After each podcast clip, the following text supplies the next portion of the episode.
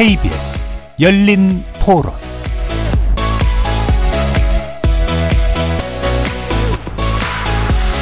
안녕하십니까. KBS 열린 토론 정준희입니다.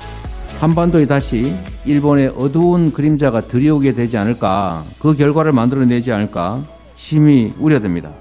종북몰이 그리고 색깔론 공세를 펼치고 있습니다. 해방 이후에 친일파들이 했던 행태와 다를 바가 전혀 없습니다. 경계해야 할 것은 극단적인 친일이 아니라 극단적인 친북 아닙니까? 한반도에 우길기가 걸릴 수 있다고 말씀하셨는데 그럼 인공기는 걸려도 괜찮다는 말씀입니까? 진의를 호도하고 왜곡하면 안 된다. 역사 공부들 좀 해야 됩니다. 예? 그건 식민사관이 아니라 역사 그 자체예요. 제발 공부들 좀 하십시오. 선박한 친일 역사 인식이며 집권 여당의 대표로서 역대급 망언입니다. 이재명 더불어민주당 대표, 성일종 국민의힘 정책위 의장, 정진석 국민의힘 비대위원장, 박홍근 더불어민주당 원내대표의 목소리 차례로 들어보셨습니다. 윤석열 정부의 첫 국정감사, 여야 양당의 민감한 정치 현안이 지배하면서 상임위 곳곳에서 막말과 삿대질, 고성이 오가며 파행되기도 하는데요. 특히 종북론, 종북론과 친일론 등 색깔론 공방이 확산되기까지 하자 입법부의 행정부 감시라는 본래 취지에서 벗어나 정치 환멸을 돋구는 국감에 대한 회의론이 커지고 있습니다. 잠시 후 세 분의 전직 국회의원들 모시고 관련 쟁점 살펴보면서 대책 모색해보는 시간 갖도록 하겠습니다. KBS 열린 토론 지금부터 시작합니다. 살아 있습니다. 토론이 살아 있습니다. 살아있는 토론, KBS 열린 토론. 토론은 라디오가 진짜입니다. 진짜 토론, KBS 열린 토론.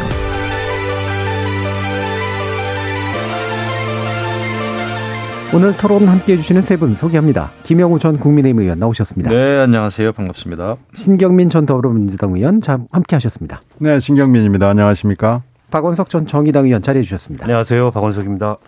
오늘 토론에 문자로 참여해 주실 분은 샵 9730으로 의견 남겨주시면 됩니다. 단문은 50원, 장문은 100원에 정보 이용료가 붙습니다. KBS 모바일 콩 그리고 유튜브를 통해서는 무료로 참여하실 수 있습니다. 자, 윤석열 정부의 첫 국정감사, 어, 핵심은 종북이냐 친일이냐로 지금 갖고 있는 그런 상태인데요. 어, 보시기에 어, 예전에 비해서 유난히 더하다, 아니다, 비슷하다 이렇게 보시는지 그리고 현재 프레임 대결을 어떻게 판단하시는지 말씀 일단 먼저 좀 들어볼까요? 신경민 의원님. 글쎄 국감이 이제 오늘로 반 정도 어, 이제 반환점을 막 돌려고 하는 시점이죠. 그런데 예상을 저희들이 얼마 전에 했을 때도 이번 국감은 대선 3라운드에 어떻게 보면 서막을 알리는 예. 어, 그런 기점이 될 거다라고 봤죠. 근데 그건 맞았는데 양태는 훨씬 더 이상하게 됐습니다. 음. 지금 경제 위기가 뭐 다방면으로 물가부터 시작을 해서 석유까지 쭉 돼 있고요. 어, 환율 문제 심각하고 이런 경제 위기가 한 덩어리가 있는데 안보 위기가 겹쳐 보이거든요. 네. 근데 이제 그렇게 됐어요. 근데 이제 국감이 끝나고 나면 미중 우크라이나 사태 지금 전쟁하고 미중 관계가 뭐 심각해질 게 눈앞에 환히 지금 보이거든요. 이 와중에 이 종북론, 친일론, 그러니까 친북, 친일 이걸 가지고 싸우고 있는데 그 또 와중에 김문수 어, 지금 경, 경산호 위원장까지 해서 이것 이것도 이제 그 종북 논쟁 비슷하게 음. 되는 거 아니겠어요? 이렇게 가면은 이제 국감 끝나고 나면은 우리가 뭘 했냐? 이런 국감 계속 이렇게 해야 되는 거냐? 뭐 이렇게 갈 수밖에 없을 네, 겁니다. 네, 네. 근데 이게 뭐 국감 제도 개선의 문제도 물론 있지만은 음. 그거보다는 여야가 이렇게 계속 가서 될 것이냐? 그리고 앞으로 지금 다가올 위기, 현재의 위기, 뭐 과거의 위기 이게 뭉뚱그려져 가지고 이 눈덩이처럼 우리 앞에 지금 몰려오고 있는 네. 상황인데 이거 이렇게 가가지고 앞으로 여야 관계 그리고 대통령실의 문제 뭐 이렇게 보면은 이게 앞길이 안 보입니다. 음. 지금 암담하고요. 이건 뭐 협치를 지금 논할 때는 지나가 버린 것 같고 앞으로 도대체 여당과 야당 또 국회와 행정부 사법부는 어떻게 해야 될 것이냐. 이거 아주 국가의 근본 문제를 고민을 해야 되는 시점이 로 점점 우리가 한 발 한 발 가고 있는 거 아닌가라고 생각이 돼서 굉장히 좀 암담한 느낌이 있습니다. 예. 저희 코더 이름을 조만간 바꿔야 되나 하는 생각이 하는데 예, 김영 의원님. 네, 협치 그래도 협치를 바라며 말씀을 드리겠습니다. 예. 그 이번에 이제 그런 뭐 색깔론이 나오는데 이것이 어제 오늘의 일만은 아닙니다. 그렇죠. 근데 이제 워낙 21대 국회 특히 대선과 지선 끝나고 지금의 여야 관계가 아, 강대강 갈등 상황 또 혐오의 정치를 활용하는 이런 그 여야 관계다 보니까 더 심해진 것 같아요. 근데 저는 뭐 그 여당도 잘못이 있고 야당도 잘못이 있습니다만은 음. 제가 볼 때는 이번에 좀 야당이 이런 색깔론을 좀 어, 자극한 것 네. 같다라는 생각이 들어요. 음. 먼저 음. 그러니까 이재명 민주당 당 대표는 갑자기 이 한미일 그 동해에서의 연합 훈련을 가지고 결국은 우길기 얘기까지 나왔어요. 네. 그러면서 또 이제 국방위원인데 그러면서 또 이제 또 방산업체 주식은 또 보유하고 있고 그래서 뭐가 좀 말이 안 된다. 정말 세상에 이런 일이 라는 그런 프로에나 나올 만한 일들이 지금 막 벌어지고 있는 것 같습니다. 정치권에서. 예. 그래서 이것이 이것이 결국은 에, 여든 야든 자기의 어떤 자당의 강성 지지층 결집을 위한 그러니까 모든 게 그것이 압도하다 보니까 국정감사에서의 무슨 정책 질이나 정책 답변은 눈 씻고 찾아보기 힘들다 음. 이렇게 된 거죠. 그리고 제가 정말 국방이 오래 했고 국방위원장도 했습니다만은 지금 북한의 그 도발이 심상치가 않아요. 예. 그럼 국방위에서도 이거에 대한 대비 태세라든지 이거에 대한 그 한미일 간의 협력 문제라든지 이게 지금 그 질의가 되고 답변이 돼야 되거든요. 그런데 뭐 우길기 얘기 나오죠. 방산 주식 얘기 나오죠. 북한의 그 핵 위협에 대해서 이재명 당대표는 본인이 또 국방위원이고 야당의 당대표면 그런 것을 궁금해 해야 하거든요. 네, 네. 그리고 문 정부 때도 이미 한미일 안보 협력을 문재인 대통령 스스로 여러 차례 강조를 했고 또 제주 근해에서도 그렇고 한미일 연합 훈련을 그때도 했습니다. 그러면 그게 다 친일 국방인가요? 그거 아니지 않습니까? 그래서 지금의 국감에서 벌어지고 있는 논쟁은 제가 볼 때는 전적으로 정치 논쟁이다. 예, 예. 이래서는 안 된다라는 생각을 하면서 아주 착잡한 심정입니다. 예. 어, 세상에 이런 일이는 다른 프로그램이라 아, 여의도에 이런 일이로 한번 바꿔볼까요? 박원석 의원님. 아, 이게 좀 그 지금 국회에서 여야가 보이는 모습이 사실 극단적인 퇴행의 모습이라고 저는 생각합니다. 네. 매우 유감스러운 상황이고요. 물론 이제 대통령 선거가 워낙 박빙의 승부였고 음. 끝난 지 얼마 안 됐기 때문에 정치적으로 그 여진이 있는 거라고 볼 수도 있겠지만 앞서 신경민 의원님께서 말씀해 주셨지만 지금 우리 경제나 안보 상황이 예사롭지 않거든요. 네. 그러니까 이런 상황에서 굳이 뭐 여야가 협치까지는 아니더라도 이런 어떤 국가적 과제들에 대해서 서로 간에 대한 경쟁을 해야 되는데 이 대한 경쟁은커녕 음. 어, 서로를 어떤 프레임으로 낙인 찍고 그 반사 이익을 획득하려는 그런 정치의 모습을 보이는 것 같아서 어, 진짜 대단히 유감스럽습니다. 저는 이재명 대표가 극단적인 친일 국방 그 얘기를 하셨을 때 정말 깜짝 놀랐어요. 네. 저는 사안 자체는 야당이 문제 제기하고 이슈화 삼을 만한 사안이었다고 봅니다. 음. 과거에도 한미일 합동훈련을 했다고는 하지만 이번 훈련하고는 성격이 많이 다른 훈련이었고 과거에는 주로 이제 수색 구조 훈련이라든지 미사일 훈련도 이제 탐지 경보 훈련이라든지 탐지 경보 훈련이라는 건 모니터 앞에서 이 군 정보 자산을 가지고 하는 훈련이거든요. 그런 것과는 좀 차원이 다른 훈련이죠. 어떻게 보면 일본 자위대는 일본 평화법에 의해서 군대가 아닌데 어 일본 자위대를 그럼 우리는 군대로 인정을 하는 거냐? 그리고 일본의 지금 집권 세력이나 일본의 우익들 같은 경우에는 군사 대국화에 야심이 있잖아요. 네. GDP 대비 국방비를 뭐 미국이나 중국 다음으로 많이 쓴 나라 중에 하나가 아, 일본이고 음. 그런데 우리가 판을 깔아주는 거 아니냐. 사실은 이런 우려 때문에 네. 과거에도 끊임없이 어, 미국에서는 한미일 어쨌든 이 군사협력 강화를 요구했지만 우리로서는 거리를 둬왔던 거거든요. 음. 그리고 윤석열 정부 인수위에서도 한미일 합동 군사훈련은 고려하지 않는다라는 게 공식 입장이었는데 이게 이제 나토 정상이 갔다 오면서 네. 바뀌었어요. 물론 이제 국제적인 안보 환경이 바뀌고 이른바 신냉전이라는 어, 그런 어떤 진단이 나올 만큼 이게 이제 극단의 원심력이 극단을 향한 원심력이 강해지는데 이런 거에 대해서 납득할 만한 국민적인 설명이나 공론화 없이 음. 이게 뭐 독도 인근의 공해상이라고는 합니다만 독도에서 그리 멀지 않은 곳에서 이런 훈련을 하는 게 언론 보도를 통해서 알려진 거예요. 네. 저는 야당이 이거에 대해서 조목조목 문제 제기를 하고 지금 이런 그 북핵 그 위기나 또 우리 안보 위기에 대해서 어떤 대안적인 그런 어떤 비전이나 담론이나 이렇게 접근을 해갔으면 어땠을까 하는 음. 아쉬움이 있어요.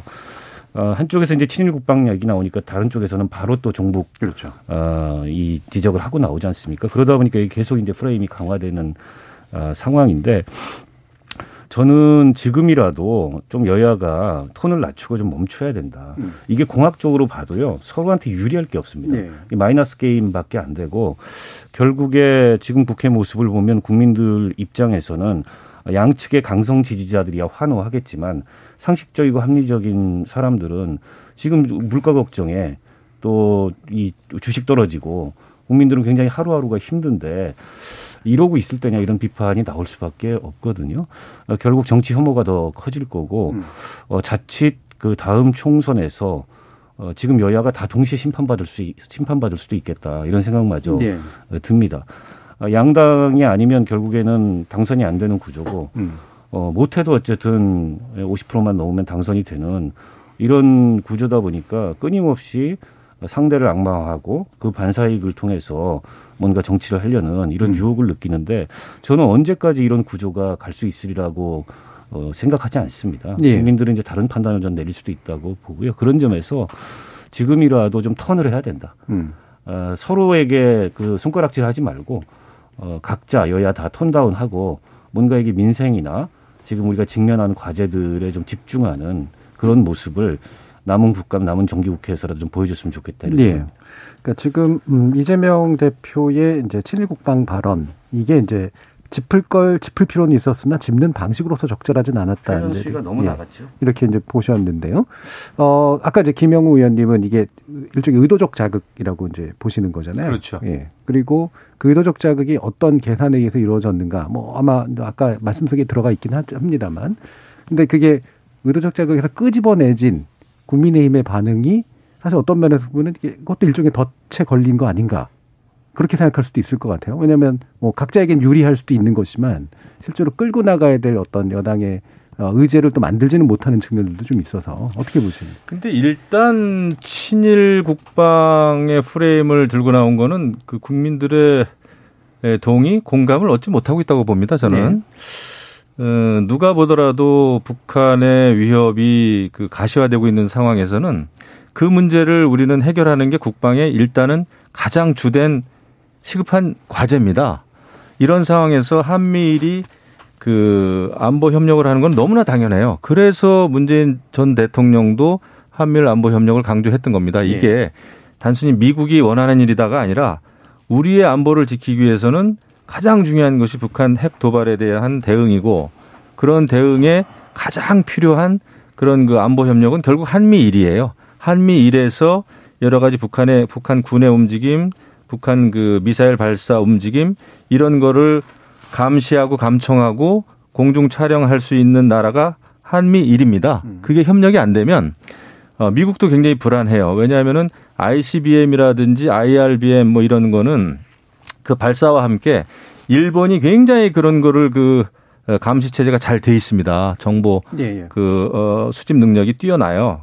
또 감청 능력도 뛰어나고 이런 경우라면은 한미일이 협력하지 않으면 그 구멍이 생길 수가 있다. 예. 그래서 이게 단순히 뭐 한미일 한미일 이게 추상적인 개념이 아니라 국방의 차원에서는 너무나 중요한 거예요. 또 어, 북한 핵 문제에 대해서는 일본이 굉장히 대비를 잘하고 오히려 우리보다도 더욱더 그 경계 시스템이라든지 에, 이런 방어 시스템을 더 신경을 써요. 그렇기 때문에 필요합니다. 근데 갑자기 우길기가 걸릴 가능성을 제기하면서 친일 국방이다. 해방 이후로 돌아갔다. 이렇게 이야기하는 거는 나아가도 너무 나갔다. 예. 그러면은 우리가 역대 예, 모든 정권, 여야를 지금의 그 어떤 보수 진보를 떠나서 모든 정부들의 한밀 안보 협력 강조했던 게 물거품이 되는 겁니다. 그걸 너무 지나치게 일본을 어 일본의 어떤 재무장화를 이제 걱정하는 것 같은데 제가 볼 때는 객관적으로 좀 봐야 돼요. 그 일본과 독일의 재무장화는 그렇게 쉽지는 않습니다. 그리고 어 일본이 제국주의화 한다라고는 합니다만은 그런 움직임에 대해서 우리가 경계는 해야 되지만 그것은 일본 자민당, 자민당 내에서도 일부의 얘기예요. 예. 평화헌법 개정 움직임도 자민당 안에서의 일부의 목소리입니다. 근데 대한민국에 우길기가 걸리면 어떻게 하느냐라고 하는 이재명 당대표의 그 표현은 현실적이지도 않고 바람직하지도 않고 예. 전 그렇게 봅니다. 그래서 그것은 결국은 국내 정치 여러 가지 사법 리스크 완화, 회피, 그다음에 지지층 결집을 위한 것이다. 그리고 이제 종북론은 이번에도 사실 국민의힘이 꺼낸 게 아니에요. 김문수 지사, 김문수 위원장 우리 다 알지 않습니까? 예. 속에 있는 생각 그대로 이야기하는 직설적인 분이고 정치를 하면서도 투사형 정치가였어요. 예. 그런 분이 이제 굉장히 이제 강성 보수 우파인데 그런 분에게 과거에 했던 발언을 국감장에서 문제 삼으면 결국은 국감을 하지 말자는 얘기예요. 결국 싸우자는 얘기입니다. 거기서 비롯돼 가지고 국감이 정상화되지 않았죠. 물론 어 김문수 위원장의 발언을 우리가 정무적으로 판단했을 때 조금 달리 했으면 어땠을까라는 생각은 하지만 그것은 김문수 위원장에게 우리가 바랄 수 없죠. 예. 그분은 그런 분입니다. 저는 예. 그런 면에서 사실은 어 어느 정도 그 존경도 해요. 예. 예, 정말 그 뭐랄까 자기 소신 그렇게 밝히고 물론 그 직책을 맡지 않았으면 어땠을까라는 생각은 저는 해본 적은 있어요. 왜냐하면 예. 이게 워낙 합의라든지 협치라든지 그게 중요시 되는 위원장이었기 때문에 하지만 그렇게 이미 임명이 된 이후에 그 과거에 했던 얘기를 문제 삼으니까 그 자리에서는 그런 방향으로 갈 수밖에 없다. 충분히 예측이 가능했던 문제다. 저는 그렇게 봅니다. 예. 어, 이거를 뭐 그냥 짧게 봐. 내용의, 내용을 존경하시는 건가요? 아니면 그 태도를 존경하시는 건가요? 그런 그 태도가, 태도와 일관성이죠. 사실은 예, 예. 어, 정치를 하면서, 물론 우리는 이제 협치를 해야 되고 타협을 해야 되고 이런 거를 중요시 합니다만은 소신 아닙니까? 예. 네, 소신이고 거기에 대해서는 뭐 이렇다 저렇다 우리가 평가는 있습니다만은 저는 그 김문수 지사의 그런 성품 저는 그거 탓하지 않습니다. 예. 솔직히 말씀드리면. 예. 신경미 의원. 전뭐 별로 존경하고 싶지 않고 60년대 말 70년대 사실 운동권의 대스타였거든요. 예. 저렇게 망가질 수 있는가? 음. 아, 그걸 소신이라고 포장할 수 있는가? 그건 그렇고 이걸 또 하여튼 일본 얘기는 뭐 정보 분야, 해군 분야, 공군 분야, 경찰 분야, 해경이죠. 분야 해가지고 사실 알게 모르게 많이 협조를 해왔고 그 사이에 이건 뭐 어쩔 수 없는 거죠. 네. 그리고 정보 분야는 일본이 해줘야 될 목과 능력이 있기 때문에 그 소부장 가지고 난리를 칠 때도 지소미아 문제를 건드리지 않았거든요. 네. 그건 뭐 그럴 수밖에 없는 사정이 있는데 이제 문제는 우리 국민 감정을 건드리는 부분이 물론 있죠. 음. 깃발의 문제도 있고 이제 왜 독, 왜 하필 독도냐 음. 뭐 이제 이런 문제도 있고 그런데 그게 우길기 문제로 해가지고 어 한 건 좀 많이 나왔어요. 네. 그러니까 이렇게 하는 것은 저는 전혀 어 국가 안보를 책임을 지는 어 정치인의 입장으로서는 맞아 보이지는 않습니다. 음. 그 부분은 그런데 그걸 한말의 역사 인식으로 받아친 것은 네. 정말 너무나 엉뚱한 거였고 음. 아니 어떻게 저렇게 생각할 수 있는가 그리고 그 정진석 위원장이라는 분을 우리가 하루 이틀 안 게 아니잖아요. 네. 굉장히 오랫동안 알고 그 집안도 우리가 다 잘 알고 있고 여러 가지가 굉장히 많이 노출이 돼 있는 분인데 어떻게 그런 말을 할 수가 있지? 음. 뭐 그런 정말 깜짝 놀랄 얘기를 한 거예요. 그렇게 몇십 년 동안 알고 지내던 사람이 전혀 예상치 못했던 얘기를 하는 데는 어 그리고 현재 맡고 있는 직책을 생각하면 여당의 대표잖아요. 네, 네. 그리고 그것도 지금 여러 가지 정치적 상황으로 봐서 당분간 할 수밖에 없잖아요. 음. 이게 짧게 그냥 비대위 한 두어 달 하고 끝낼 수 있는 상황이 아니고 이게 길어질 수밖에 없는 여당 대표인데 그 사람의 입에서 우리가 굉장히 잘 아는 친구의 입에서 깜짝 놀랄 얘기가 나오니까 사람들이 다 놀란 거예요. 아마 네. 정치권에 있는 사람들이 여야를 막론하고 아니 어떻게 저런 얘기를 할 수 있나? 라고 생각을 하고 음. 지금도 믿어지지가 않아요. 음. 근데 김문수 위원장 경우에는 아니 원래 사람이 그러니까 하는 측면은 있지만 그 왜 그런 사람을 쓰냐 하는 문제는 계속 남는 거죠. 예. 예. 그렇게 사람이 없나? 왜 하필 저런 사람을 고르고 골라가지고 쓰냐. 그런 문제가 있기 때문에 이거야말로 협치를 하겠다고 생각하면은 어, 이런 인사를 하지 않았어야 되고요. 그리고 정말 협치를 생각한다고 그러면은 정진석 위원장은 그 대통령처럼 그렇게 사과 하나 가지고 아, 사과 한마디 했으면 뉴욕 역사를 끝났을 거 아니에요. 네. 마찬가지로 한말 역사도 이건 이건 그냥 무릎 꿇고 이건 야당 의원들한테 하는 게 아니고요. 이건 국민들한테 무릎 꿇고 사과해야 됩니다. 예, 예. 그렇게 해야 이 문제가 깔끔하게 남아 그나 그나마 좀 낫게 해결이 되는 거고 그 일본 문제는 저는 음, 서로들 물러서서 어, 현실을 좀 직시하고요. 음. 특히 지금 북한 문제가 굉장히 심각한 단계로 들어 이미 들어섰고 앞으로 나빠지면 나빠질지 더 좋아지지 않을 겁니다. 예. 그러니까 이 문제도 어, 좀 진지하게 앉아서 얘기를 했으면 좋겠어요. 예. 예. 네, 제가 짧게 말씀드리면은 예. 음, 제가 뭐 오늘 뭐 조금 저는 아무튼 시각을 좀 달리합니다. 음. 그러니까 정진석 비대위원장의 발언도 저는 잘 곱씹어 볼 필요가 있다. 음. 그것을 보니까 뭐 식민사관이다. 그다음에 일제 일본의 조선 침략을 뭐 정당화하는 거 아니냐. 막 이런 식으로까지 해석들을 하시더라고요. 네. 그건 그건 잘못됐다 생각합니다. 사실 음. 정진석 비대위원장 발언의 취지는 제가 아주 그, 그 페북 어 열심히 들여다 봤어요. 저도 정말 저는 전쟁과 평화에 대해서 관심이 많고 일제 침탈에 대해서도 그 원인과 과정과 결과에 대해서 참 관심이 많아가지고 어 아직도 사실은 연구 중에 있습니다. 그런데 정진석 위원장의 발언은 일제가 우리한테 침략한 적이 없다라는 게 아니고 구한 말에 일제 침탈을 받게 된 그 근본적인 이유에는 조선이 굉장히 내부적으로 부패하고 갈등을 겪었고 대비를 안 했다라고 하는 취지예요. 네. 그거는 팩트입니다.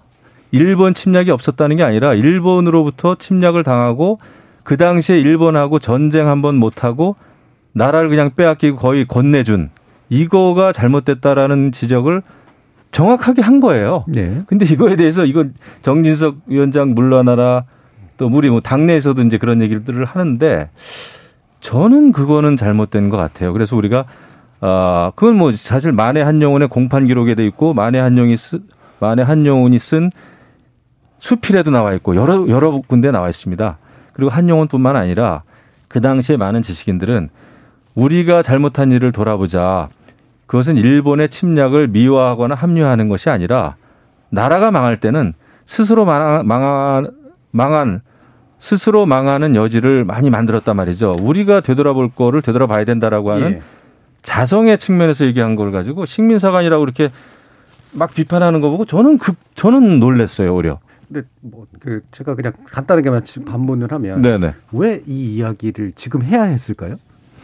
지금 그러니까 예를 들면 제가 침략자가 누구고 예를 들면 부패하고 있는 망하고 있는 나라가 누군가 사실 이런 생각들을 하게 되죠. 그 연결고리는 제가 찾지 못했습니다만 예. 지금 사실 아 이재명 당 대표가 뭐 친일 국방 얘기하고 뭐 종북론도 지금 일어나고 막 그런데 에 예, 제가 볼 때는 내부적으로 국론이 너무 분열되면 안 된다라고 하는 차원 같아요. 근데 그것까지는 제가 직접 물어보지 않아서 모르겠습니다. 예. 근데 지금 뭐 여러 상임위에서 벌어지고 있는 또 양당 간에 벌어지고 있는 이런 논쟁과 갈등이 솔직히 지금 맥락이 있나요? 막 중구난방 아니겠습니까? 예, 예. 그런 상태에서 요건만 봤을 땐 그렇다라는 겁니다. 알겠습니다. 네, 박원석 의원님.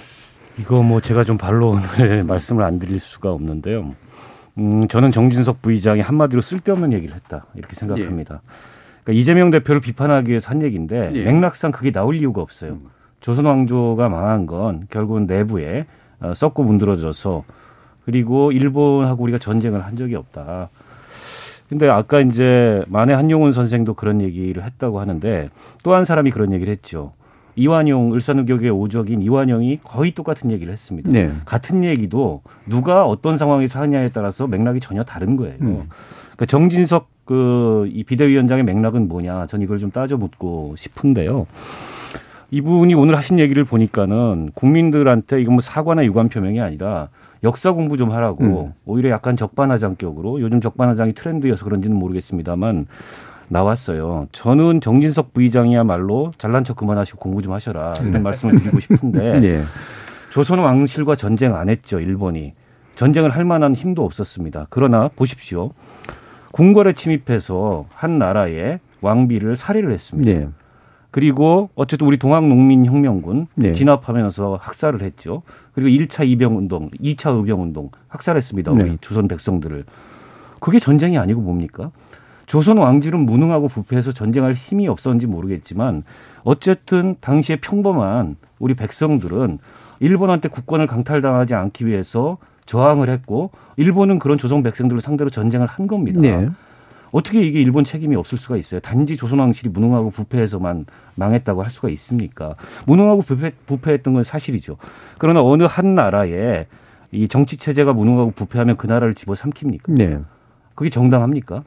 저는 충분히 정치인이 오해될 만한 발언을 해놓고 오히려 적반하장격으로 어, 이 왜곡하고 있다. 이렇게 얘기하는 태도부터 좀 잘못됐다. 음. 그렇게 충분히 오해할 만한 발언을 하지 말았어야죠. 네. 정치인이 말로 먹고 사는 직업인데 말을 명료하게 했어야지 이재명 그 대표를 비판하는 데 있어서 굳이 동원하지 않아도 될 아, 본인의 역사 인식을 동원해 가지고 결국엔 이런 뭐 친일 논란까지 음. 심지어 그 가계의 친일 논란까지 스스로 자초한 거 아닙니까? 그런데도 적반하장격으로 이제 와서 국민들한테 공부를 하라는 거는 저는 저분이 국회 부의장이더라고요 아직도. 네. 저는 뭐 비대위원장을 사퇴하라. 제가 그 당의 구성원이 아니기 때문에 음. 그런 얘기는 안 하겠습니다. 하지만 국회 부의장은 사퇴해야 될 것 같아요. 음. 대한민국의 국회 부의장이 저런 역사 인식을 갖고 있다는 거에 대해서 저게 일본 식민지 근대화론자들이 이 조선 침략을 정당화시킨 논리하고 논리적으로 다를 게 없습니다. 이 대한 그 대한제국의 왕실이 무능하고 부패해서 우리가 보호하기 위해서 조선을 병합했다. 그래서 을사 보호조약이라고까지 얘기하지 않았습니까? 음. 논리적으로 뭐가 다릅니까? 논리 전개의 출발점이. 네, 네. 음. 네, 그런 면에서 봤을 때 저는 국회 부의장직은 당장 사퇴해야 된다고 봅니다. 예. 아니 뜬금없이 갑자기 지금 음. 이재명 어, 대표의 얘기를 반박을 하려다가 갑자기 한말 역사로 튀어가 가지고 음. 어, 여당 사람들은 그래요. 이재명 대표를 도와주려고 일부러 저렇게 망언을 한 거 아닌가? 뭐 이런 얘기를 할 정도로 뜬금없는 어 뭐 쓸데없는 뭐 이런 얘기를 한 거예요. 이제 그러면서 갑자기 역사 인식이 드러나고 그러면서 이 이재명 대표의 얘기를 가 잊혀져 버릴 정도로 예. 어, 이 역사 공부 뭐 역사 논쟁이 됐는데 이 정도 되면은 이제 그냥 우리끼리 여야끼리 앉아가지고 사과해서는 될 문제가 아닌 걸로 음. 확정이 됐습니다.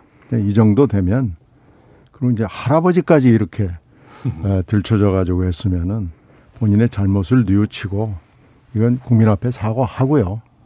지금 갖고 있는 것 중에서 중요한 건 아마 그만두는 게 맞을 거예요. 그래서 예. 이거 이거 가지고 더 이상 논쟁을 하는 건 백해 무익한 일이고 이건 이건 뭐 싸워봐야 이건 이건 정진석 부의장의 백전백패입니다. 예. 그 이건 이미 역사적으로 여러 가지가 다 정리가 된 얘기고 이처럼 잔인한 제국주의는 우리가 겪어보지 못했습니다. 전 세계 제국주의 국가가 굉장히 많았는데 일본처럼 잔인한 제국주의를 한국이 겪었다는 건 우리가 이웃을 두었기 때문에 그렇게 두었기 때문에 어쩔 수 없는 그런 측면이 있기 때문에 음.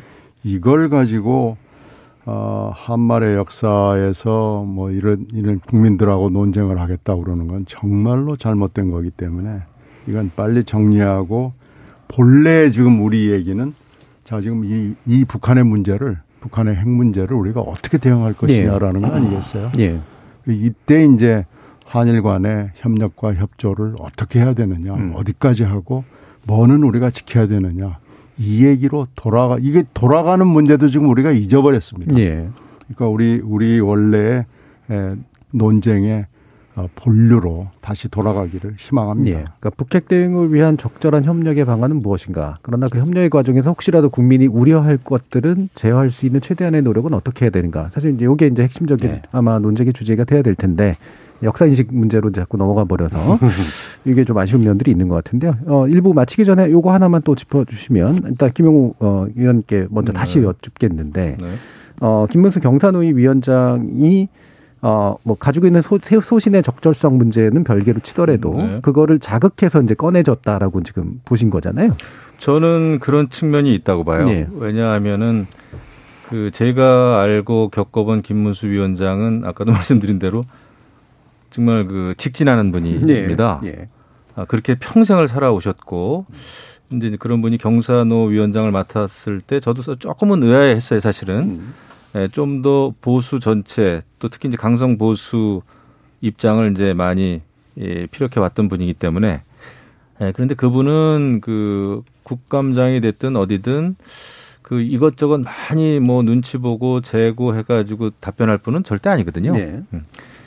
예, 그게 뭐뭐 뭐 정무적으로 옳은 건 아니죠. 어떻게 보면 우리 정치하는 사람 입장에서 하지만 그런 분한테 에, 지금 그 환노위에서 현안도 엄청나게 많고 한데 그걸 굳이 작년, 재작년 또 대통령에 대해서 어떻게 생각하느냐 또 작년에 왜 나에 대해서 그런 발언을 했느냐부터 시작이 됐습니다. 예. 그러다 보니까 이분은 본인의 얘기를 한 거예요, 솔직하게. 그리고 예. 이제 물론 윤건영 의원하고 어, 상임위원장, 그 상임위원들에게는 사과를 하셨더라고요. 근데 그 다음에 이제 또 대통령에 대해서 어떻게 보느냐. 그거 가지고 결국은 퇴장까지 당했는데 저는 다분히 그 지금 상황에서는 아, 김문수 위원장을 어찌 보면은 아, 매개로 해서 그 국가 파행을 일으킨 데는 민주당도 책임이 있다. 예. 이렇게 생각을 합니다. 예. 그래서 예, 좋은 모습은 아닙니다만은 지금 그만큼 극도로 여야가 이제 부딪히고 있다는 문, 그 생각을 좀 하고 있고요.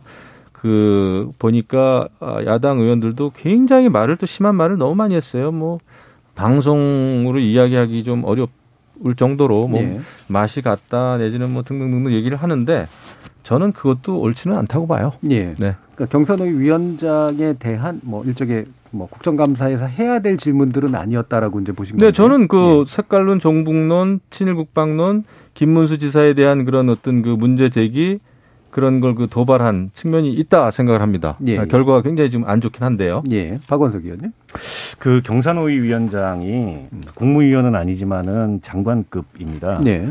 그리고 그 미션이라는 게 어쨌든 이게 이제 사측과 음. 노측과 정부가 우리 노동시장의 여러 가지 과제와 현안들을 일종의 사회적 대화를 통해서 합의를 이끌어내야 되는 굉장히 소통을 많이 해야 되는 자리입니다. 그 자리에 김문수 위원장이 임명된 배경은 이분이 과거에 노동운동가였다. 근데 음. 한번 생각해 보십시오. 그분이 노동운동가였던 시절은 한 40년 전입니다. 네. 그분 그 인생에서 정치 이력이 훨씬 더 길고 음. 최근에는 정치인이라기보다는 극우 유튜버의 면모를 보였는데 왜 그런 분을 그 자리에 임명했는지부터가 음. 저는 굉장히 유감스럽고 그분이 노동운동하던 시절의 환경과 지금의 환경은 너무나 달라요. 그때는 비정규직도 어, 없었고 예, 예. 지금 노동시장에 노동자인지 아닌지조차 이 어, 구분하기 어려운 그런 어떤 노동자들도 굉장히 많고 그러니까 이 시대에 경산노위 위원장이 해야 될 과제하고 그분하고 어울리지 않는다는 거죠.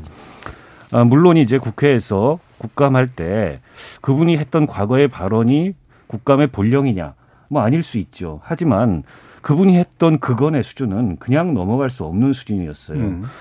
어, 뭐 다른 그 어제 국감장에서도 소개가 됐습니다만 민주노총을 향해서 김일성, 김정일의 기쁨조다. 김정은의 기쁨조다. 근데 민주노총이 지금 경산노위 구성 주체는 아니지만 어떤 정부에서도 민주노총을 경산노위에 끌어들이려고 노력을 해왔습니다. 네. 심지어 박근혜 이명박 정부에서도 했어요. 잘 안 됐지만. 아, 근데 그런 분이 경산노위 위원장을 앉아가지고 민주노총을 끌어들인커녕 한국노총과도 정상적인 대화가 되겠습니까? 음.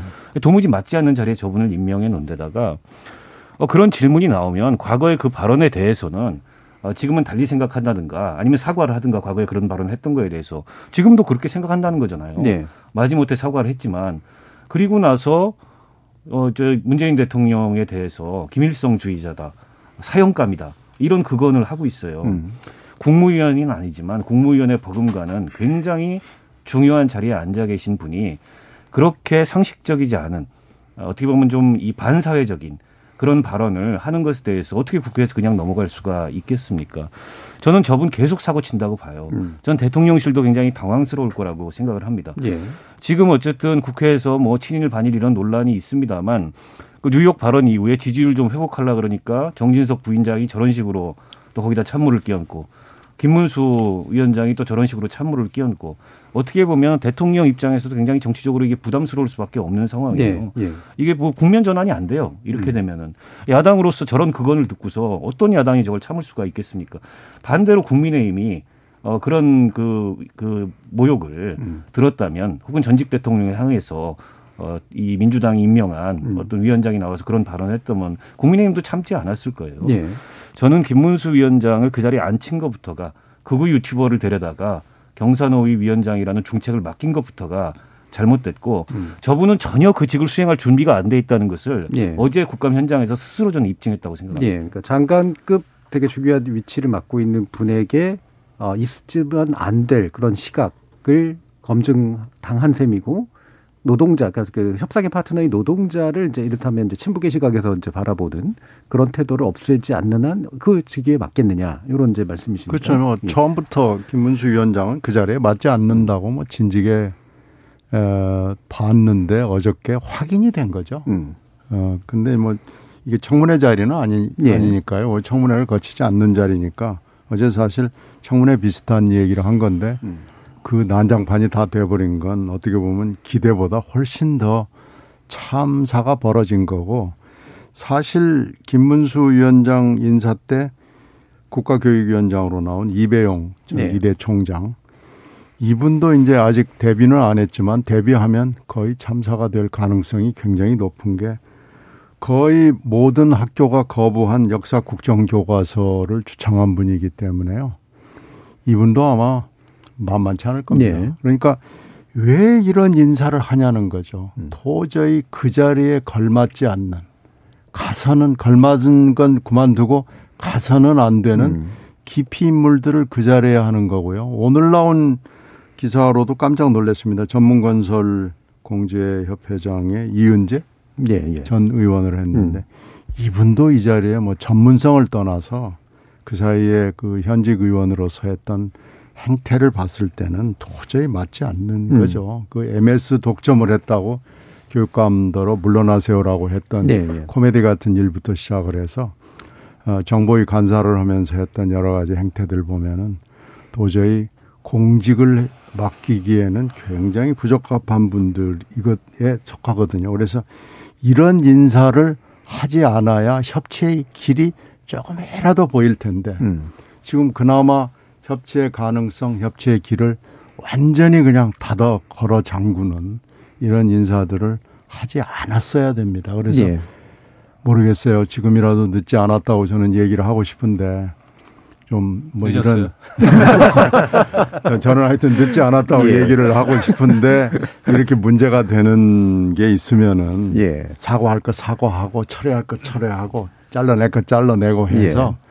그 협치의 그 가능성을 좀 완전히 닫아버리지 않기를 바랍니다. 네.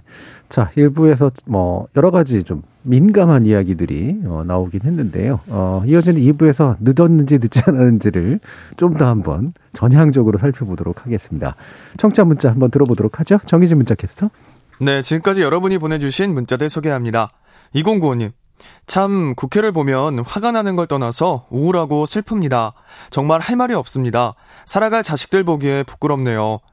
김진희님, 나라 안팎으로 너무 시끄럽고 어지러운 일들이 많아 걱정됩니다. 이런 상황에서 여야가 정쟁만 일삼으니 더 불안하고요. 협치를 위해 여당이 먼저 분위기를 조성해야 하지 않을까 싶네요. 서초롱님, 요즘 좌파 운운하는 건 시대착오적이라 여겨집니다.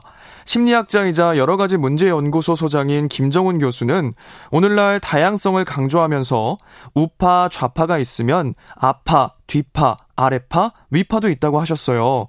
정치인들만 구시대적인 색깔론에 얽매이는 것 같습니다.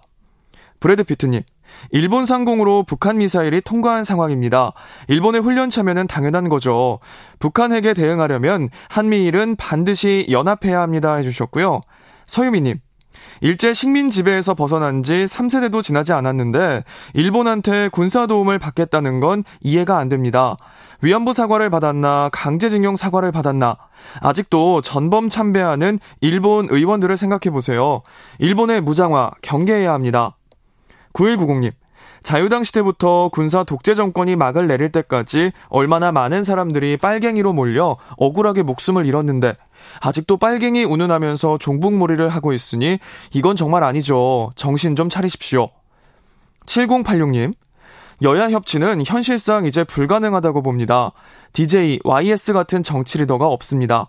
통솔력이 없는 정치인들이 각자 하고 싶은 대로 말하고 행동하고 있는데 무슨 협치가 이루어집니까? 정정자님, 여야 막론하고 국회의원 여러분들 각성하고 제발 나란 일 좀 제대로 하십시오라고 보내주셨네요. 네, KBS 열린 토론. 이 시간은 영상으로도 생중계하고 있습니다. 유튜브에 들어가셔서 KBS 일라디오 또는 KBS 열린 토론을 검색하시면 지금 바로 토론하는 모습 보실 수 있습니다. 방송을 듣고 계신 여러분이 시민 농객입니다. 계속해서 청취자 여러분들의 날카로운 시선과 의견 보내주세요. 지금까지 문자캐스터 정의진이었습니다. 토론이 세상을 바꿀 수는 없습니다. 하지만 토론 없이 바꿀 수 있는 세상은 어디에도 없습니다.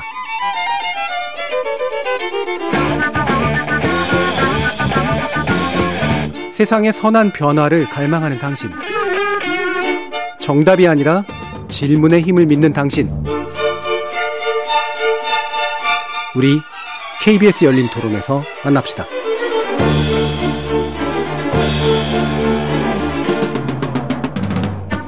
KBS 열린 토론 2부 신경민 전 더불어민주당 의원, 박원석 전 정의당 의원, 김영우 전 국민의힘 의원 이렇게 세 분과 함께 어, 국감의 대안이 될 수 있는 어떤 것들이 있는가 한번 좀 살펴보도록 할 텐데요. 어, 지금 뭐 이제 이 국정감사에 대한 뭐 상시 국감이니 뭐냐 하여튼 이러저런 대원들은 얘기했는데 아까 신경민 의원님께서 이게 제도적인 부분도 물론 중요하지만 그 이상의 뭔가가 필요하다라는 그런 말씀을 좀 주셨잖아요. 아, 어떤 좀 고민을 얘기해 주실 수 있을까요? 일단 이게 지금 대개 이제 10월 아니면 이제 9월 그당 그때 그때 이제 추석하고도 관련이 있죠. 네. 그래서 그 대개 9월 말 뭐 하여튼 10월 이렇게 해서 한 4주 정도 진행이 되는데요. 한참 국회에서 이걸 가지고 논의를 굉장히 많이 했죠. 왜 국회의원들하고 말을 듣지 않겠습니까? 네. 여러 군데서 얘기를 그렇죠. 듣고 국감 계속 이렇게 할 거냐 하는 얘기들을 어, 귀담아 듣죠. 근데 이걸 가을에 그냥 한 차례 푸닥거리 비슷하게 하니까 이게 벌써 87년 이후부터 이제 개헌 이후부터 다시 부활이 돼가지고 한참 하다가 보니까 행정기관들도 좀 익숙해졌어요. 네. 그래서 아유 한 3, 4주 그냥 음. 얻어맞고 가지 뭐 그러면서 소나기니까 뭐 이런 생각을 해요. 그래서 이제 이렇게 하니까 보니까 문제가 있으니까 이것을 그러면은 정기국회 전에 에, 가령 한 번 하고 가을에 한 번 하고 두 번 하면 어떠냐 하는 안도 있었고요. 아니면 좀 상시국회 얘기를 하니까 예. 아 1년 내 하자. 음. 어, 미국이 그렇게 하거든요. 음. 미국이 모든 청, 그, 청문회식으로 네, 그렇죠. 상임위를 합니다. 그리고 소위 위주로 돌아갑니다. 지금 근데 우리는 소위 위주로 돌아가기에는 너무나 많은 제도 개선이 필요하기 때문에 뭐 큰 방향은 그렇게 장기적으로 보더라도 지금 현재 18개 상임위원회를 가지고 굴린다고 하면은 어, 나누는 방안 또 아니면 1년 내 365일 국회를 열어놓는 방안 뭐 이렇게 하는 것이 현재로서는 좀 좋은 방안이긴 하고요. 음. 3, 4주 푸닥거리로 소나기처럼 하는 것은 이미 행정부도 그렇고 국회도 그렇고 좀 너무 익숙해지고 이골이 날 대로 어떻게 하면 이 이걸 피해가는 요령을 어 다시 이제 공부가 된 것 같아요. 네. 벌써 상당히 오랜 네. 기간 하다가 보니까요. 그래서 하여튼 기간 문제 뭐 이런 걸또 하나는 증인 채택할 때 보면 이번에 교육위가 대표적인 건데요. 여야 간사들을 이제 합의를 시키는데 죽어도 안 됩니다. 음. 그래서 어떤 경우에는 제가 직접 겪은 거는 아예 증인 없이 하는 경우도 봤어요. 네. 그러니까 기관 증인 음. 어만 그것만 해가지고 그냥 그러니까 맹탕이죠. 맹탕을 뭐 여든 야든 유도를 하는 거죠. 일부러 맹탕 국감으로 가려고 노력을 네. 하는 거죠. 그런 경우도 봤고요. 또 아주 나쁜 경우에는 증인을 가지고 국회가 딜을 합니다. 네. 그래서 막 그, 막 수백 명을 증인 신청을 해요. 그러면서 하나하나 이제 봐줄 거 봐주고 뭐 이러면서 거기서 어, 나쁜 뒷거래가 있는 경우도 있었고요. 어떤 경우에는 핵심 증인을 빼기 위해서 여야 간사들이 또 딜을 하는 경우도 예. 있고 아주 나쁜 겁니다. 그래서 증인 부분은 어 일단 뭐 특별하게 문제가 없으면 증인은 무조건 나오고요. 그리고 만약에 위증이 나오면은 위증은 여야가 합의를 해서 합심으로 검찰에 고발을 하고 처벌을 중하게 해야 됩니다. 그렇지 네. 않으면은 나와 가지고 어, 엉뚱한 소리를 하거나 아니면 이번에 교육위처럼 다 도망가는 거예요. 음. 그러니까 이번에 교육위의 그 증인들은 다 도망간 거 보니까 증인 선정은 아주 잘한 거죠. 굉장히 아주 핵심을 찔러서 예. 한 건데 결국은 칭병이나 아니면 외유를 핑계대 가지고 다 도망가 버리는 이런 게 있으니까 그런 걸 막기 위해서는 증인으로 채택이 됐을 때 이런 식으로 가는 경우에는 엄숙한 처벌을 해야 됩니다. 음. 그리고 또 하나는 지금 국회에 아주 고질적인 문제인데 국회의원만 가지고 안 되고 이 또 보좌진만 가지고도 안 되고 상임위의 보좌진이 필요합니다. 네. 미국 의회가 강한 이유는 보면은요. 상임위 스텝이 굉장히 강합니다. 그리고 강력한 권한이 있고요. 음. 상임위 스텝들이 어 여야를 막론하고 여야 상임위 스텝들이 상임위를 위해서 충성심을 가지고 일을 하는 국회여야 된다라는 거죠. 그래서 음. 그런 제도가 갖춰지지 않으면 지금처럼 하는 국감은요 점점 이렇게 되고 또 여야가 이렇게 정쟁을 하겠다고 마음먹으면은요 이번에 여러분들이 보시는 국감처럼 이러다가 맙니다. 예. 이러다가 10월 한 달 그냥 가는 거고 저희들도 몇 주 전에 이걸 예상을 하면서 아마 10월 한 달 굉장히 실망스러운 국회의 모습을 보여드릴 것에서 매우 죄송하다는 말씀을 미리 드릴 수밖에 없다고 말씀을 드린 예. 기억이 예. 제가 있어요. 예. 그래서 이런 제도 개선이 필요하고 플러스 여야가 정말 행정부를 감시 감독하겠다.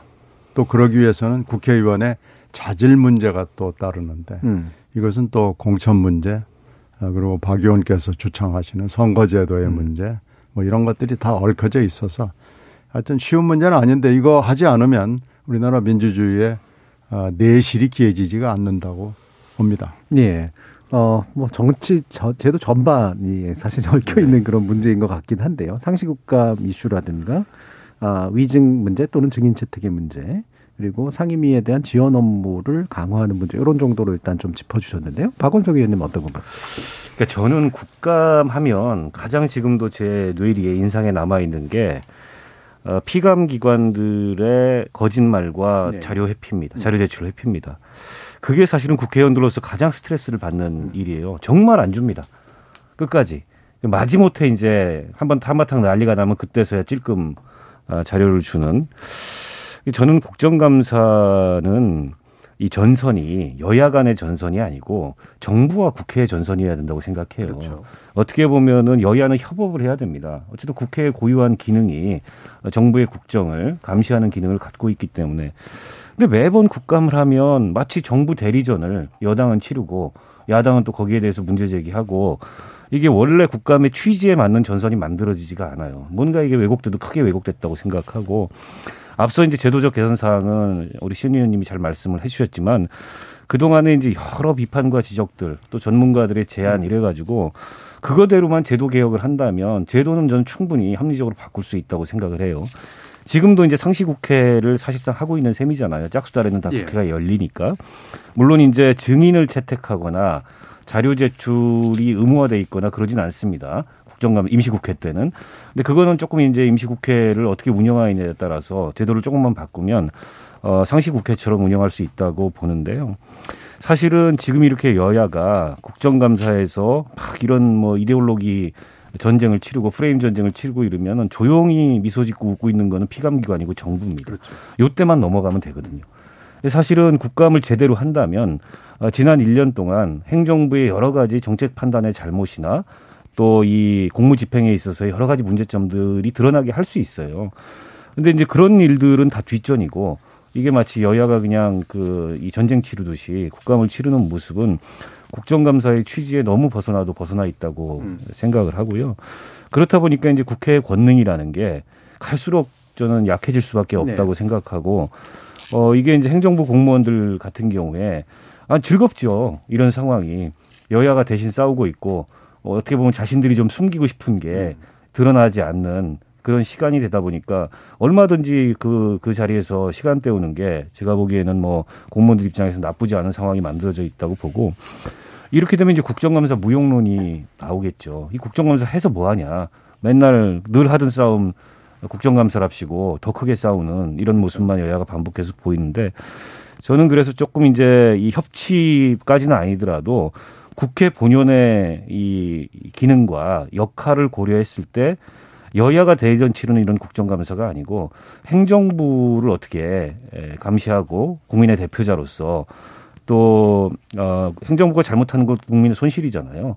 그러니까 국민의 이익을 이익을 위한 그런 국정감사를 할지에 대해서 저는 좀 고민을 해야 된다 이렇게 생각합니다. 예. 어뭐 정의당이 이제 행정부를 담당해보지 않아서 이렇게 아마 당당하게 아마 얘기해 주실 수도 있는 것 같은데 실제로 참 어려울 것 같아요. 입법부 안에서 진짜 여야가 협업을 한다는 게 참 원칙적으로 정말로 맞는 말씀이신데 어, 담당을 하고 계시는 국민의힘에서는 어, 여당은 안 해보셨군요. 네. 저는 그 여당으로 시작해서 야당으로 끝났습니다. 제가 예. 국회의원 초선 재선 때는 여당이었고 어, 삼선 중반서부터는 야당이었습니다. 예. 그래서 다 해봤는데 지금 대통령제 하에서 그 행정부를 견제하는 정책적으로 견제하는 국정감사는 한계가 명확해요. 네. 여당은 무조건 그 물론 이제 여러 가지 정책적인 면에서 비판도 하고 뭐 대안도 때로는 제시하고 합니다마는 본질적으로는 행정부 옹호입니다. 그리고 보통 이제 우리가 여당 할 때는 어, 국정감사 전에 이제 주로 원내대표하고 당 정책위 의장을 필두로 해가지고 상임위 간사 아, 이런 분들이 모여가지고 대책 회의를 합니다. 그것은 예상되는 야당의 공격 포인트에 대해서 어떻게 방어할 것인지 이게 주된 사실은 전략이에요. 예, 예. 그럴 수밖에 없죠. 왜냐하면 우리 당에서 만든 대통령이 예, 국정 그 수행을 하고 있는데 이것을 적절하게 옹호해주지 않으면은 국정 동력이 상실된다라고 하는 기본 전제이기 때문에 지금 그 입법부 국회가 행정부를 정책적으로 제대로 견제한다는 거는 지금 대통령자에서는 저는 영원히 어렵다 음. 생각을 합니다. 또 야당은 무조건 비판해야 되는 거죠. 뭐 정책보다는 오히려 국정감사는 공식적으로 제대로 싸우라고 펼쳐진 여야 갈등의 저는 공식적인 그, 그 이벤트 같아요. 그러다 보니까 오히려 국감 때 더 싸우죠. 예, 아주 그, 그 갈등과 뭐 증오의 정치의 결정체라고 할 수가 있어요. 그래서 이것은 그 본질적인 문제는 대통령제 하에 있다라는 말씀을 좀 음. 드리고 또 하나는 상임위가 지금 유명무실하다. 아, 지금 뭐 18개, 18개 상임위 또 뭐 특위 이런 게 있습니다만은 그 결국은 지금은 양당 체제하에서는 여야 원내 지도부가 시키는 대로 하게 돼 있어요. 예. 상임위가 결정을 제대로 못 합니다. 아, 그래서 특히 이제 상임위원장도 에, 너무나 이게 그냥 그 뭐랄까요 국회직입니다마는 조금 유명무실하지 않은가 이런 생각을 합니다. 원래는 제가 생각하기에는 4선, 5선, 6선 되시는 분들이 상임위원장을 해야 돼요. 상임위원장을 두 번, 세번 음. 해도 된다고, 된다고 봅니다. 가장 노하우가 있고 그쪽 분야의 전문가인 상임위원장이 책임을 지고 오히려 때에 따라서는 원내 대표를 정책적으로 어, 지도도 하고 말이죠. 음. 그래가지고 그 상임위 활동이 연중 무휴, 아, 뭐 연중 무휴는 안 되죠. 쉬는 날은 있어야 되죠. 예. 그 그렇게 상임위가 정말 1년 12달 열심히 돌아가야 그게 되는 거지. 20일 동안 그 국정감사 한다 그래가지고 어떻게 그게 행정부를 감시를 하냐고요. 행정부에 있는 그 관료들은 평생을 그 일을 해오기 때문에 항상 이렇게 그냥 이렇게 순환제 거의 비슷하게 돌아가는 상임위원들에 있어서 전문성에 있어서 일단 행정부에 안 됩니다. 예.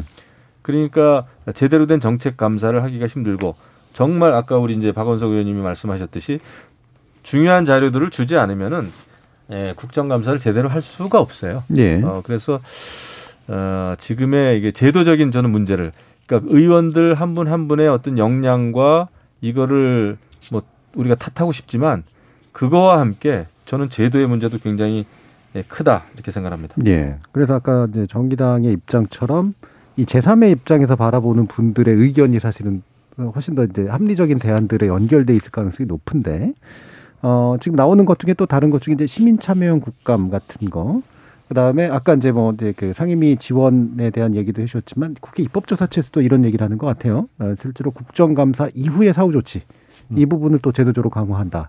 이런 것들을 또 어떤 견해를 가지고 계신지 박원순 의원님 말씀해 주시죠. 그러니까 그 국회 입법조사처에서 나온 음. 지적이 핵심인데요. 네. 이 국정감사가 별로 실효성이 없는 게 지적 사항이 매년 반복되는 경우들이 많아요. 그러니까 작년에 지적했던 거, 뭐 올해 또 또 지적하고 지난 국회에서 했던 질의를 뭐 국회가 바뀌었는데 또 질의하고 이 얘기는 강제력이 없다는 거죠. 강제력을 가지려면 결국에는 상임위에서 뭐 감사를 의결하든가 음. 뭐 고발을 의결하든가 이렇게 그렇죠. 해야 되는데 그런 경우가 드물어요. 그 여야 합의가 잘 안 됩니다. 정말 심한 경우에 뭐 감사 정도 의결하는 경우가 있고 증인이 정말 의도적으로 뭐 국감을 회피했다 이런 경우 이제 상임위에서 의결해서 고발 조치하는 경우들이 있는데 일반적인 경우는 아니고요. 그렇다 보니까 국감에서 맨날 입 아프게 얘기해봐야 이게 시정이 안 되는 겁니다. 음. 그리고 국감 때 이제 피감기관에서 단골로 하는 답변이 어, 의원들 질의 시간이 짧잖아요. 어, 피감기관은 뭐 그런 시간 제한이 없고 의원들 질의 시간이 다 포함이 돼요. 그 예. 시간까지. 그러니까 뭐 마지막에 가서 그냥 어영부영 음. 의원님 제가 따로 보고 드리겠습니다. 보고 안 해요. 그리고 그렇죠. 언제 한번 한 번도 와서 서면 한 번도 와서 보고하는 적을 예. 못 봤습니다. 서면 답변, 서면 답변으로 뭐 제출하겠습니다. 예. 음. 그것도 그냥 꽝과 먹은 소식이에요. 예. 그래서 저는 이 국감의 강제력 실효성을 높이려면 사후 조치의 강제성을 부여해야 됩니다. 예. 그래서 상임 그 국감에서 지적된 사항들에 대해서 마지막에 쫙 정리해가지고 그거는 그 이행 조치를 그 다음 다음 상임위 때부터 계속 보고하도록 음. 그렇게 강제하지 않으면 그냥 그 자리만 때우는 겁니다. 피감 기관들 입장에서는 예. 그 상황만 모면하는 거고 심지어 뭐 거짓말도 밥 먹기도 하고 금방 들킬 일을 그게 이제 국감이 어떻게 보면 좀 굉장히 허구화돼 있는 거죠. 근데 이거는 국회가 여야를 떠나서 스스로의 권능을 갉아먹는 짓을 그렇죠. 하고 있는 거예요 지금. 예. 그래서 아까 이제 김영우 의원님께서는 대통령제 하에서 어쩔 수 없는 측면이 있다고 말씀을 하시는데 대통령을 보호하겠다는 거하고 정부를 오히려 국회 여당이 대변하는 거하고는 전혀 다른 일이거든요. 이건 대통령을 보호하는 차원을 넘어서서 대통령은 바뀌어도 행정부는 계속 가는 거 아닙니까? 예. 그리고 거기 있는 관료들도 대체로 그 자리에 있고 그 내에 여러 가지 부조리나 여러 가지 개선이 필요한 문제들이 있는데 그걸 막고 있는 거예요. 여당만 되면. 아니, 민주당이 여당일 때도 마찬가지였습니다.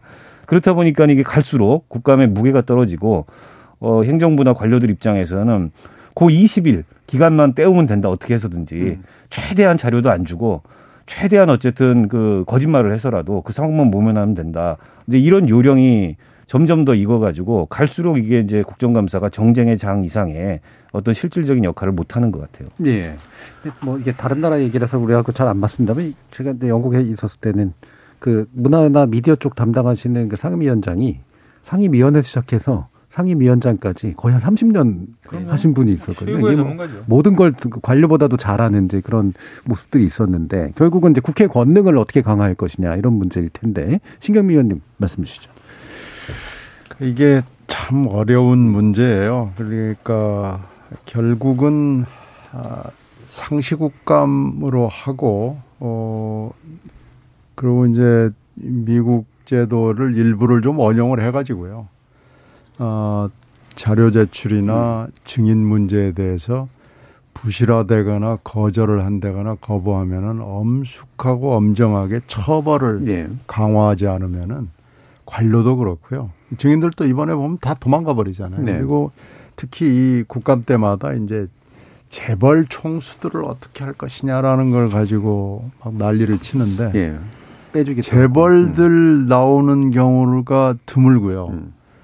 나오는 경우에도 그냥 뭐 적당히 와서 좋은 얘기 좀 하고 가고 뭐 그런 걸로 이렇게 일관되다가 보니까 국감이라는 게 이 도대체 이건 뭐냐 이 로드쇼 비슷한 거 아니냐 음. 뭐 이렇게 될 수밖에 없는 거죠. 지금 우리나라에 굉장히 중요한 문제들이 거기서 제목이 거론되기도 쉽지가 않습니다. 음. 그래서 그 우선순위 면에서도 그렇고 국민들한테 전혀 어 공감을 못 주죠. 이게 87년도에 이 제도가 개헌으로 생겨가지고 그 당시에 국민들이 열광을 했거든요. 네.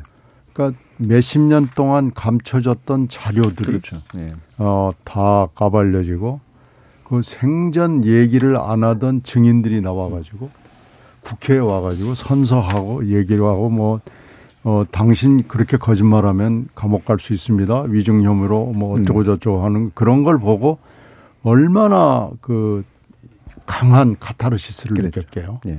그러니까 그, 그 모습을 우리가 재현하려면은, 어, 여러 가지 제도 개선이 지금 필요하고요. 국회가 내실을 쌓아야 되고요.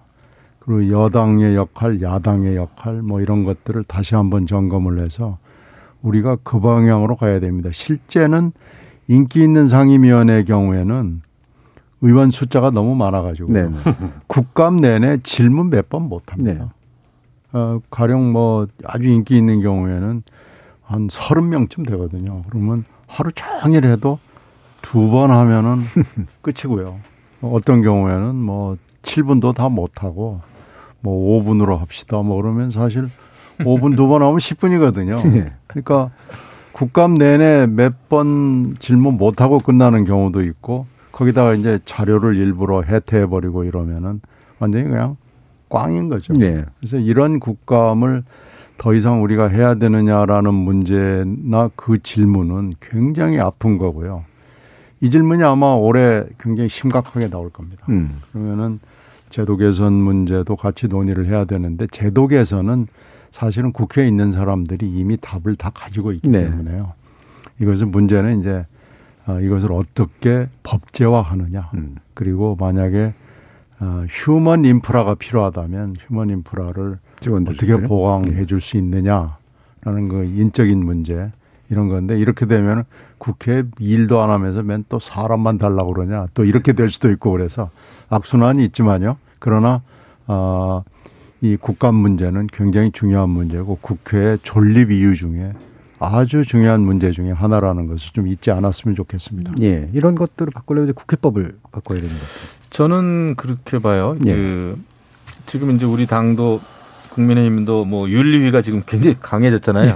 예. 당 윤리 윤리위원회가 그렇듯이 이 국정감사도 지금도 이제 물론 그 시민평가단이라고 그래가지고 국감장에 하루 종일 앉아 있어서 그 각 의원들의 질문, 질의 수준 또 얼마나 그 자리를 지키고 있는가에 대해서는 평가를 합니다. 네. 그래가지고 이제 그 평가 이후에 이제 뭐 상도 받고 막 이러는데 그거를 좀더 어, 전문화 객관화할 필요가 있다 생각을 합니다. 음. 그리고 오히려 당에서 당 입장에서 윤리뿐만 아니라 그런 그 국정감사를 평가할 수 있는 그 전문적인 분들이 정말 실질적인 평가를 하는 게 중요할 것 같아요. 네. 단순히 어떤 시민단체 수준이 아니고 전문성을 가지고 그 외부인으로 해가지고 그래가지고 그걸 공천에 반영을 하고 말이죠. 음. 국정감사는 지금 굉장히 엉망이지만 이것은 국회의 권리이기도 하지만 의무입니다. 음. 아, 그러면은 그 의무를 다 해야 되죠. 제대로 해야 되죠. 그러기 위해서는 그런 그 국감 평가위원 시스템이 저는 굉장히 필요하고 증인 같은 경우에 지금 거의 뭐 증인 근데 어렵게 신청해가지고 오면은 어, 짧은 시간에 질의하면서 면박만 주고 어떤 사람은 불려와가지고 하루 종일 앉아만 있지 대답할 시간도 네. 안 주고 이러니까 아, 증인들도 굉장히 힘들죠. 그렇죠. 정말 가기 싫죠. 그 바쁜 사람들 불러다가 하루 종일 앉혀놓고 그래서 그런 것도 결국은 여야가 정쟁 때문에 그냥 막 무더기로 즉감을 그냥 그룹으로 신청을 해놓고 질의도 안 하는 이게 굉장히 그렇게 파행을 겪고 있는데 그런 것도 좀 실질화할 필요가 있다 이런 생각이 듭니다. 그리고 결국은 상임위가 제대로 돌아가야 제대로 된 국회가 되는 거거든요. 그래서 저는 그것을 어, 그 상임위가 제대로 활동하는데 필요한 그런 것을 뭐 국회법을 고치든 예, 그런 걸 고쳐야 된다고 봐요. 그렇지 않고 지금의 국감에 예, 이것을 예, 그냥 의지하기에는 국정이 제대로 감사될 리가 없다. 예. 이런 생각합니다. 예. 어, 뭐 여러 가지 제도 개선 아까 이제 신경미 의원님도 말씀하셨지만 국회는 사실 이미 답을 알고 있다. 네. 예, 그렇죠. 예, 결단력과 실천력이 중요하다. 네. 어떤 식으로 좀 이 동기부여를 해서 그 끌고 갈 수 있을까요? 그러니까 이게 저는 공의 위기 의식을 여야가 함께 느껴야 예. 된다고 예. 보는데 이번에 법사위 국감을 하는데 감사원의 유병호 사무총장이 어, 국회의원이 질문을 하니까 그 질문에는 답하지 않겠습니다. 네네네. 네, 네. 저는 기관 증인이 출석해가지고 거짓말을 하는 건 봤어도 답을 안 하겠다고 하는 건 정말 처음 봤어요. 예. 아, 물론 이제 그분이 워낙 유별난 예. 스타일이어서 그런지도 모르겠지만 그만큼 사실은 지금 행정부에서 음. 이 국회나 국정감사를 보는 저는 시각이 거기에 묻어 있다고 생각합니다. 그냥 이때만 떼우면 되는 거고 심지어는 우습게 보는 상황인 거죠. 소리만 빽빽 질렀지 음. 뭐 국회가 하는 게 뭐 있냐. 이런 시각으로 국회를 대하고 있는 거예요.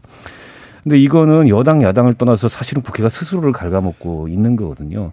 여기에 대해서 저는 공동의 위기 의식을 느끼고 여야가 싸울 때는 싸우더라도 어쨌든 국회의 권능을 스스로 잃으면 안 됩니다. 네. 가뜩이나 지금 국민들이 국회에 대해서 박한 평가를 내리고 계시고 그럴 수밖에 없는 그런 모습들을 국회가 많이 어, 보여왔지만 이건 뭐 행정부가 국회 알기를 어, 우습게 알고 그 자리만 어떻게 하면 몸에 남으면 된다. 음. 심지어 뭐 답변을 거부하는 이런 모습까지 급기야 이렇게 보이고 시, 보이는 책임은 저는 전적으로 어, 국회에 있다고 생각하고 그런 점에 대해서 저는 뭐 국정감사 제도뿐만이 아니라 이 국회 운영 전반에 대한 제도 개선이 필요한 건 제도 개선을 하고 음.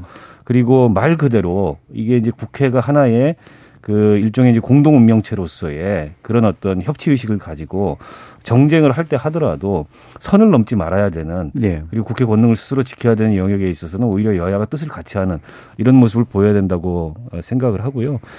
이게 13대 국회 때 아까 이제 신경민 의원님 말씀하셨지만 부활이 돼서 지금 이제 뭐 30년 넘게 이 국정감사를 해오고 있는데 오히려 저는 퇴보하고 있는 것 같아요. 발전하고 있는 게 아니고 앞서 말씀하셨듯이 13대 국회 이게 부활이 돼서 정말 국민들이 열광하고 카타르시스를 느낄 만한 그런 한국 정치의 명장면들이 많이 있었는데 네. 갈수록 그런 모습은 없어지고 이건 뭐 거의 패싸움하는 여야가 패를 나눠가지고 어 국민들한테 별로 유익하지 않은 이슈를 가지고 패싸움하는 이런 모습으로는 어, 저는 더 이상 국회 발전 기대하기 어렵다고 봅니다. 예. 자, 뭐 6513, 6513님이 각 부서장 윤리 도덕성 중요하지만 이념 감시하는 방식으로 질문 안 했으면 좋겠습니다라는 의견도 주셨고요. 정병관님은 좀 두려움을 많이 느끼시는 것 같습니다. 이 세계가 인정한 우리의 성과가 무너지는 거 아니냐. 여당 대표가 말한 구한말 무능한 조성완조가 지금의 정신이 아니길 바란다라는 그런 의견까지 주셨네요. 자, 오늘 KBS 열린 토론 목요일 순서는 이것으로 모두 마무리하겠습니다. 오늘 함께 해주신 세 분, 박원석 전 정의당 의원, 김영욱 전 국민의힘 의원, 그리고 신경민 전 더불어민주당 의원, 세 분 모두 수고하셨습니다. 감사합니다. 고맙습니다. 저는 내일 저녁 7시 20분에 다시 찾아뵙겠습니다. 지금까지 KBS 열린 토론 정준이었습니다.